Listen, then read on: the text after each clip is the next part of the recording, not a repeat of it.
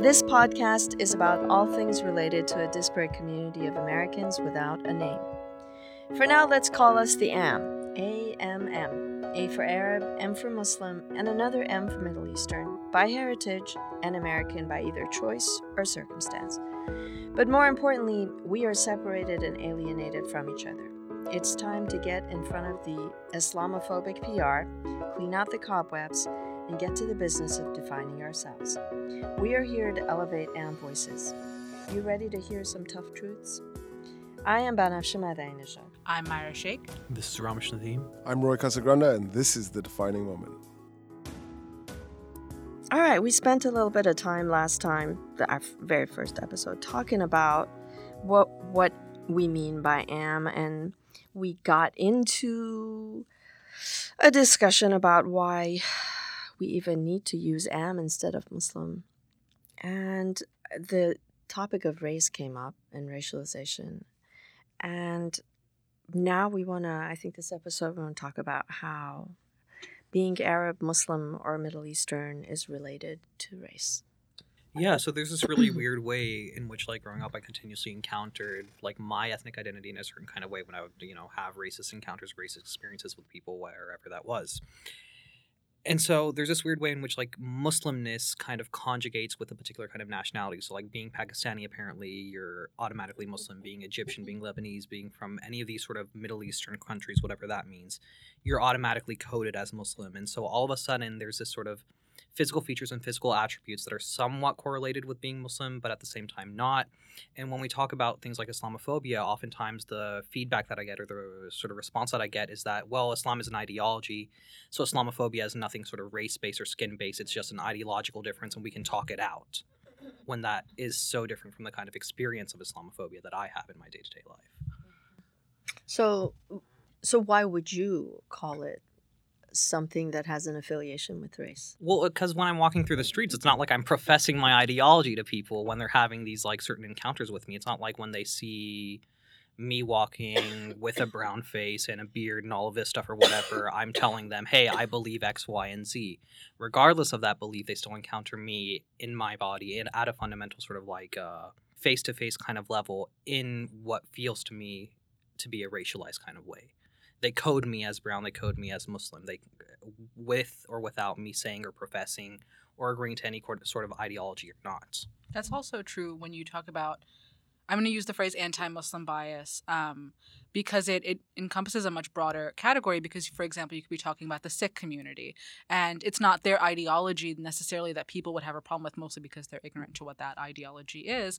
But it's this idea, back to what Ramesh is saying, that when you look a certain way, which is quote unquote foreign or immigrant or whatever the case may be, you fall into these categories that are easily identifiable and translated into racial categories where basically people can say, Oh, I don't like you, not because I know you or have any, you know, desire to have a conversation with you about your ideology, but just because your perceived race or grouping is something that I'm automatically biased towards.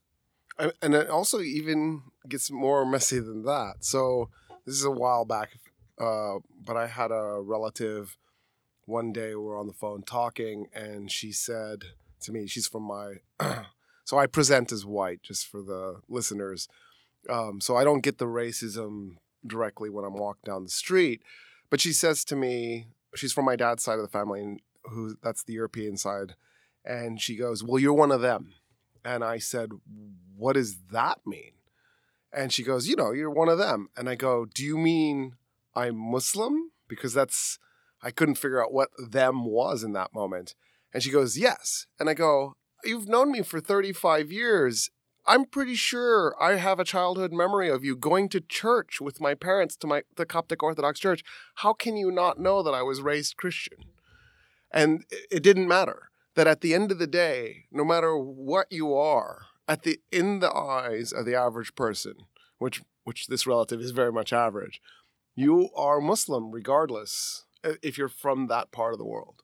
It is it is a category and it and it is racialized. And one of the things too I think is the average American doesn't know the difference between Muslim and Arab.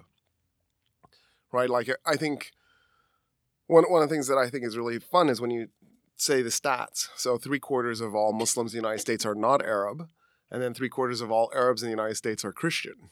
And the stats, I think, really just mess with people because they're like, how can that be? I thought they were the same thing. Exactly.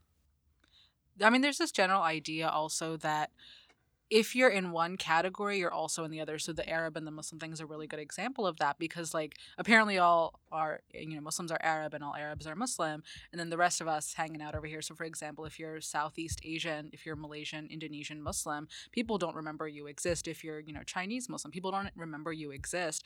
And so you might still get the racism if you present Muslim, but for the most part, you'll be, you know, privy to other forms of racism, but you don't necessarily get that. But if you're Arab, or you know you're in that muslim category you only get that one singular image of who you are. And so for a lot of us so for example i'm pakistani american and one i don't people because i'm light skinned people look at me and they go oh but you don't look like those people. And then the second part is, is that you also are like but you don't really exist in this category but you, you're not arab you know so how is that possible? So it's a very weird confusing way of presenting.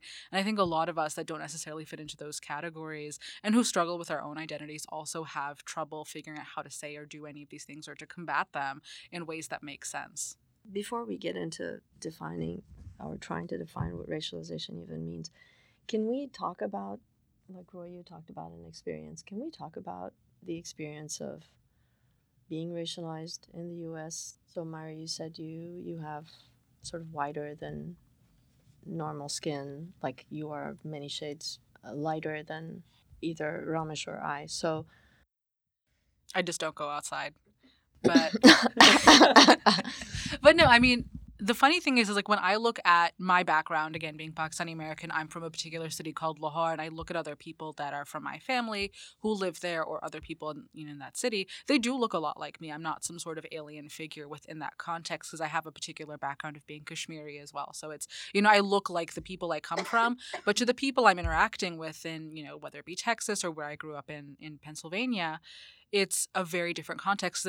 Even when I travel, people are like, but you don't look XYZ because the marker of where I come from is, you know, Indian Americans. And yeah, Pakistanis do look different from Indians. And so when we don't fit into those categories, people are confused by us. Um, growing up, I grew up in a predominantly white town. Um, I don't think people realized, except for my name, maybe that I was like they. I mean, they knew I was like vaguely ethnic, but like they didn't know like what I fit into because I didn't talk about it. I was one of the only like Muslim and one of the only brown kids in my school until you know high school, and so they didn't didn't know what to do with that. And even like I was in school when 9-11 happened, no one said anything to me except like vague questions that people might have had. Um, but there were two Indian American kids in the school who were Gujarati, who people kept telling to go back to their country. And so at the time, I was like, oh, I'm safe. And then as I grew up and started to understand a lot of these issues more, it it it spoke to me a lot about how much I had buried my own identity in that predominantly white school to the point where even like racist people didn't realize I was of a different race. And it was you know it's this crazy experience you have. so you were, you were kind of hiding behind the white I mean, I didn't think I was, but apparently, I mean, Yeah, it I was just it was a weird experience. Again, it was also skin tone because the the Gujarati American students were darker skin than I was. Um, again, it's just it's it's those pockets that you exist in that people, even the racist, don't necessarily always see because we do such a good job of like masking ourselves. Mm. But it's a, it's a hard reality to contend with when you're in this country and you don't necessarily look like what people think you should look like.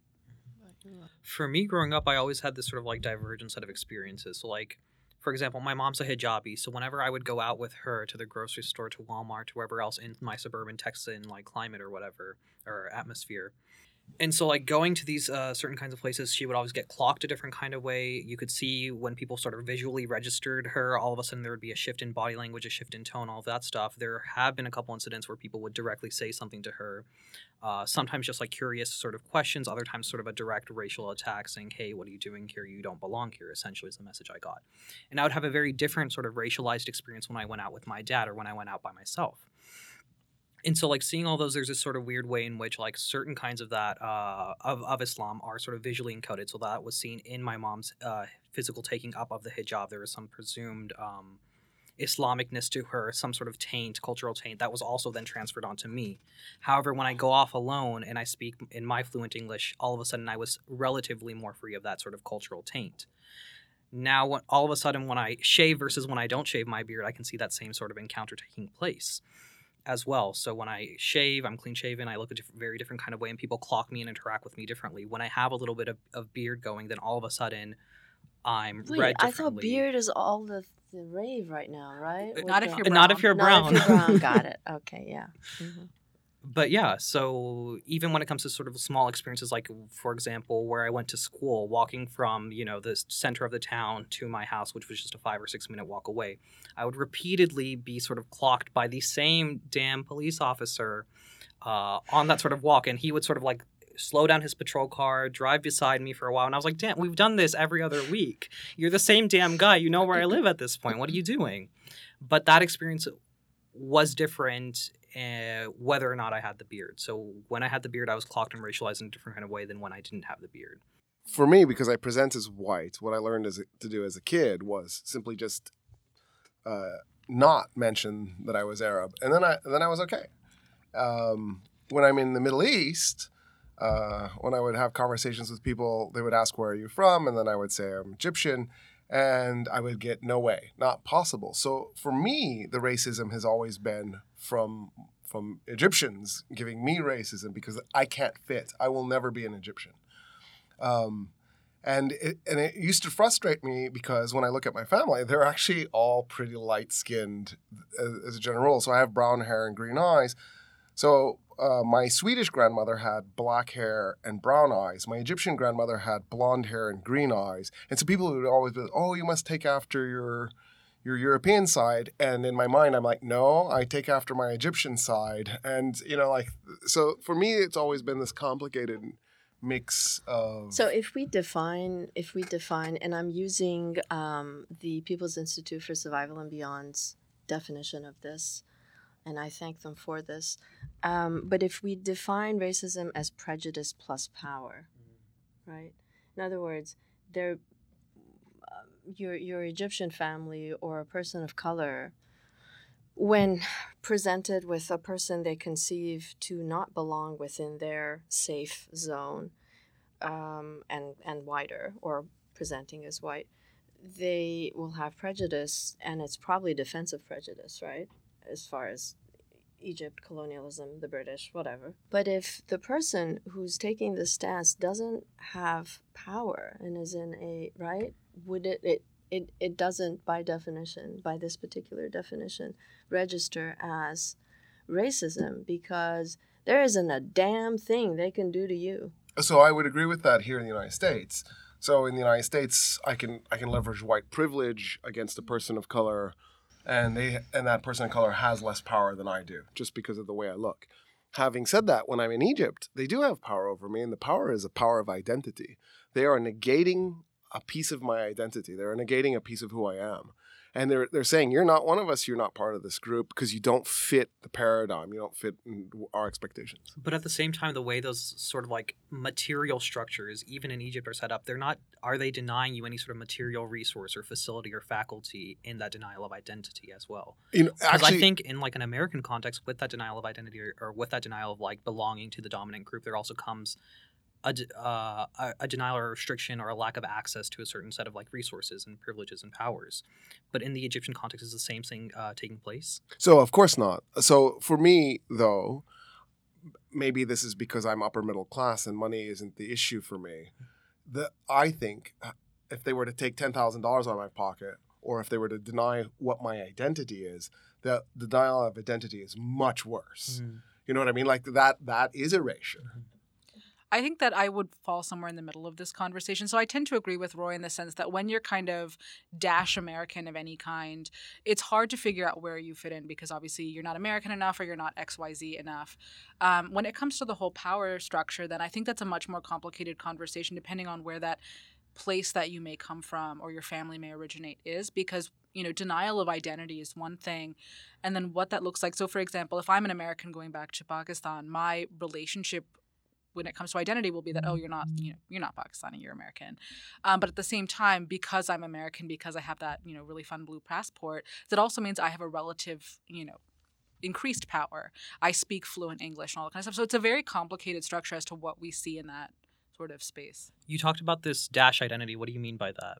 so basically, if you're like Iranian American, Pakistani American, Egyptian American, whatever dash American you put in front of it, so to label yourself as a particular group that is American, but then also a little something extra, Mhm. um, is what I mean when I say dash American. The literacy moment.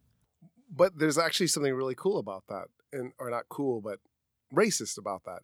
And the racist thing is that when we talk about white people, we don't put the dash; we just say American. What we should be doing is we should be saying European American. But I mean, a lot of people do do that though, because I remember at least when I was like, I would say like high school, college. A lo- uh, at that time, it was really cool to be like, "Oh, I'm like a quarter British and a quarter Swedish," and like people would actually say it. But then they don't In that- say I'm European American; they say I'm American. No, no, no, they still they would say. At least I'm talking about in, like that specific context. A lot of people I knew would still be like, "Oh, I'm like British, blah blah blah," even though it had not been for generations. And so it's a very, I think it kind of depends on what's cool at the moment to say. But I think a lot of people, especially um, second generation now, we've gotten used to the idea of calling ourselves American, even though it felt very different before. Well, but there's, I feel like when I call myself American to certain folks, there's this lingering question in the air until I introduce my Oh, dashed identity from, of yeah. like, where are you from? What do you mean? And I think that same question is not asked of these people that you were talking about earlier who maybe say when they're asked, you know, I'm a quarter British, I'm an eighth. That's certainly that. true. All I'm saying is that it was at some point it was also cool, and this is probably mm-hmm. like I'm aging myself now. The late like or like the mid like 2000s. I think at the at some point it was like cool to like That's how they be. age themselves. They talk about mid 2000s. Sorry. That's so cute. But yeah, so like you know, it, it was like kind of trendy at some point to like be not just like a generic American. That it was cool at some point to be that because it, you still have that privilege. And I don't mean like it's they don't try to be the same as us. You're absolutely right that it's still like they get to just say American without question, and we don't. Um, if we present as something else, and then but it's like it, it's still trendy at some point to like be, you know, of other backgrounds. And then also to add to that, Native Americans have to put something in Mhm. front of their That's yeah, that's the perfect thing. Yeah.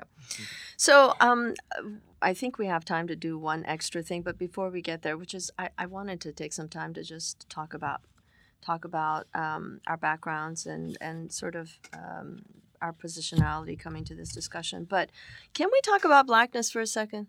Go for it. Um, so, so Disclaimer: There are no black people in the room. yeah, right there are no black people in the room. Um, I am half African. uh, okay, here we go. the, well, the white guy claiming There we go. The white guy claiming there goes that my he's identity African, being yeah. erased. Yes.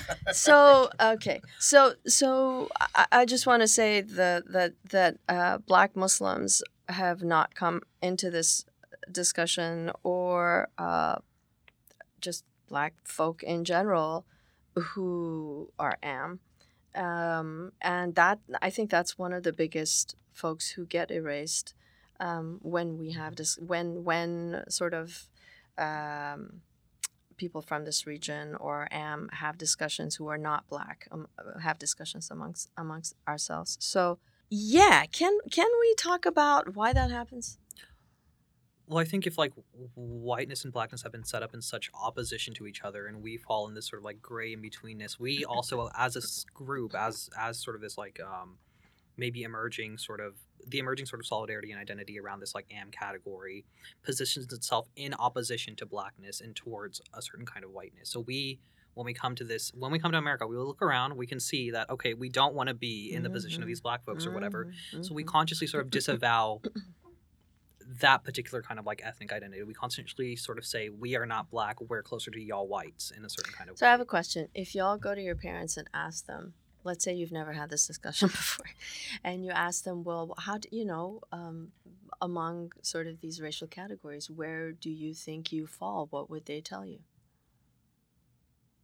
It's an interesting question. I feel like my parents' example. you, you have choice you have asian black and caucasian what would what would they I think my parents would say Asian. They're pretty, they're pretty Pakistani. I mean, in the sense that like they, I don't think that. but asian as it is understood in the united states right? I mean, Asian as they understand it. Again, my parents are first generation, like most other.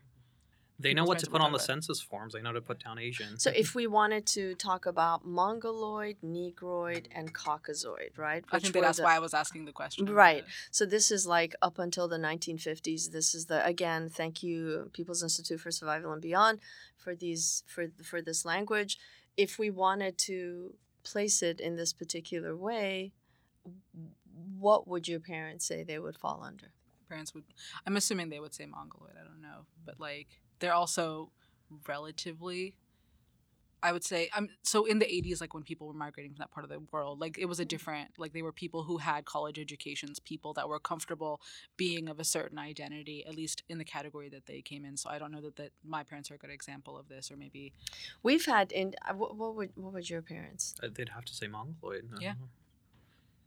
I think they would very consciously. They, they're aware that they are not red So, and again coded as South white. Asian They is- know is that they're not category, uh, black, and so whatever is left for them. But m- That would be Mongoloid the- yeah. is is East Asian though as a category. that's But what- those- if that's those are the the three options. I understand, but this is a new.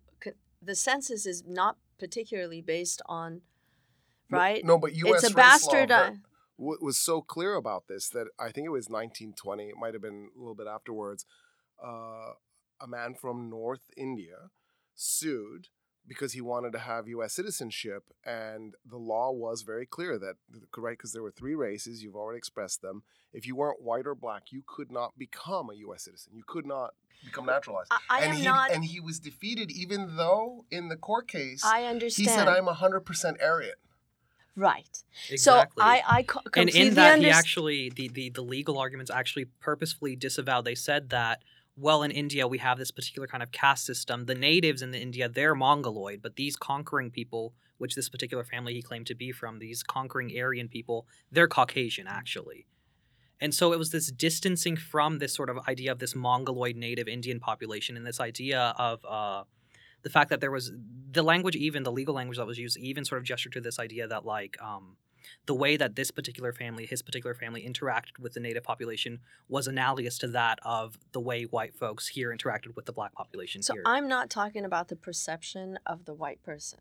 I'm not talking about the laws that we have to grapple with and we have to sort of work around and the language that we have to use to be able to speak to a white imaginary. What I'm talking about is the person from the subcontinent or the Iranian or the Arab, when they sit with themselves, they see themselves as Caucasian. I don't think that's true though. You I agree with so? I not I mean I can't say across the board. So we have to separate Arab or Persian or anything from at least South Asian. I can I can't speak to anything else, but I can say South Asian that my parents would do exactly what Ramesh just described. They're like, okay, well, we're is- not white, what- we're not How black. How do you we're in the middle. visually look that different from Iranians, South Asians? and It's not Iranians? about vision. It's a, I think it's about perception. So we no, I don't think I've ever heard a South Asian person, unless they're mixed, identify as truly Caucasian. I mean, they just don't. I I mean maybe I've missed So it. that. I'm not. Here's here's the, that guy. I'm well, really. even that, even I'm, that only in the legal situation. Yeah, It's and really I mean, So. I'm, this is that a real question yeah. for me now. This is an absolutely real question. Given someone from Vietnam or from China and an Iranian, you're telling me that a Pakistani would find more kinship as far as phenotypically and DNA or whatever with the with the Vietnamese than the Iranian? I don't think they're thinking that deeply. And correct me if you think Well, I'm that's wrong, my but point, like, though. but the point is Have exactly they what he just said. into the categorization? Have they placed themselves? Oh no, I have think they there's a- squeezed themselves into a particular. I think there's a very conscious sort of like idea that okay, we at home we're Desi, we interact with other Desi people, all that stuff or whatever. They see being South our own- Asian. Desi being South Asian. Thank you. That being our own sort of like racial taxonomy and classification, and there's a very conscious idea that like okay, our racial uh, taxonomies, our sort of classification systems or whatever, aren't what's going on in this census form, and it's silly, but we still have to fill it out. Again, going back to the idea that okay, we don't fit into category A, which is whiteness, B, which is blackness. What else is left? It's mongoloid. Great. Okay, fine. We'll be that. And yet, in these undoing racism workshops that I am affiliated with, there is not a single time when a South Asian, whether they are Muslim or not, is asked because there's a part of the undoing racism workshop, the PISAB workshop, where the audience is asked to place themselves into one of the several categories. And in, in the in it's not just the three that i just named there's also latinx and um native american. And they say they they really they have major trouble saying that we're asian not a single time has that not happened Because Asian is a vast category. I Yeah, mean, I have it. problems That's saying Asian saying, because like. Asian also means a bunch of different things. So Asian could also again mean Chinese. It means you know Japanese, it Mhm, means mhm, mhm. whatever. And so like all this other like I can see that that would be an issue because I have that same problem, and Ramesh you might as well. Five minutes. But so like it's the same like you you have that problem because that category is too vast and you feel like you as an individual person or you as a the subcontinent or whatever like some chunk of that don't necessarily get to have that individualized representation with the broader category. But again this is personal experience. I don't think I've ever come across at least in the current context a person who's like oh I'm Desi going back to that term but I identify white because the term Asian doesn't work for me. Like I've never heard anyone say that specifically. Like we all identify as Desi, and there's other issues within that. Mm-hmm. But when we look at like a form that says, okay, are you you know white? Are you Latinx? Or you whatever? Like whatever the form will say on there. Am I gonna check Asian every time? Yeah, I'm gonna check Asian every time because Asian includes us. So I, I don't think we have time to get into this conversation, but I wanted to start the conversation here so that we could talk about Middle Eastern and North African and how we have been given the platter, right, to join the club and how what the reaction for Arabs or North Africa, you know, North Africans, Arabs, Middle Easterners, Iranian Americans, um, how that experience is different um, Turks and Jews. Turks and Jews. Yeah, I mean, thank you, thank you, Roy. Yes, um, yes. Um, I don't think we quite um, touched on blackness um, and what brownness means, um, despite having light-colored skin and being either Desi or Iranian American, etc. I'm hoping we will keep getting deeper and deeper into these discussions, the, uh, into this discussion, and these conversations will become richer and thicker, and um, as we as we progress, we we were trying to figure out how to what the outro, what the ending of this program was going to look like, and we we decided we were going to say we we ha- we haven't really figured it out. We're going to test something out though. Um, thank you for listening. Um, I'm Banafshe Madai Khoda Hafiz. And this is Mara Sheikh Shabakhe. This is Ramesh Nadeem. Adios. Roy Casagrande, Maselama. Bir çapkına yangını Her yanı bilsen ne hoş. Neşesine baygınım Sarhoşum sarhoş. Neşesine baygınım Sarhoşum sarhoş. Gözünde bir ışık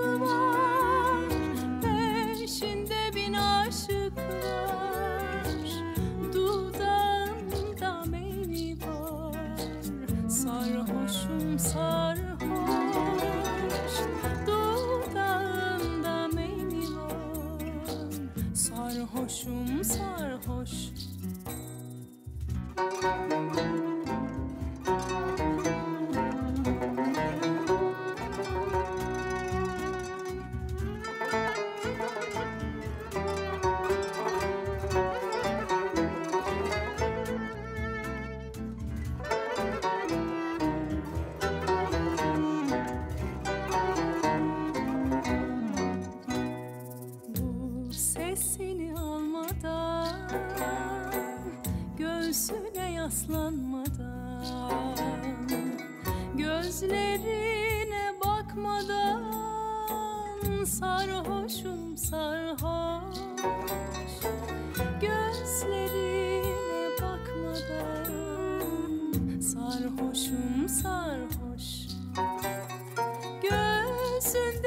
Gözünde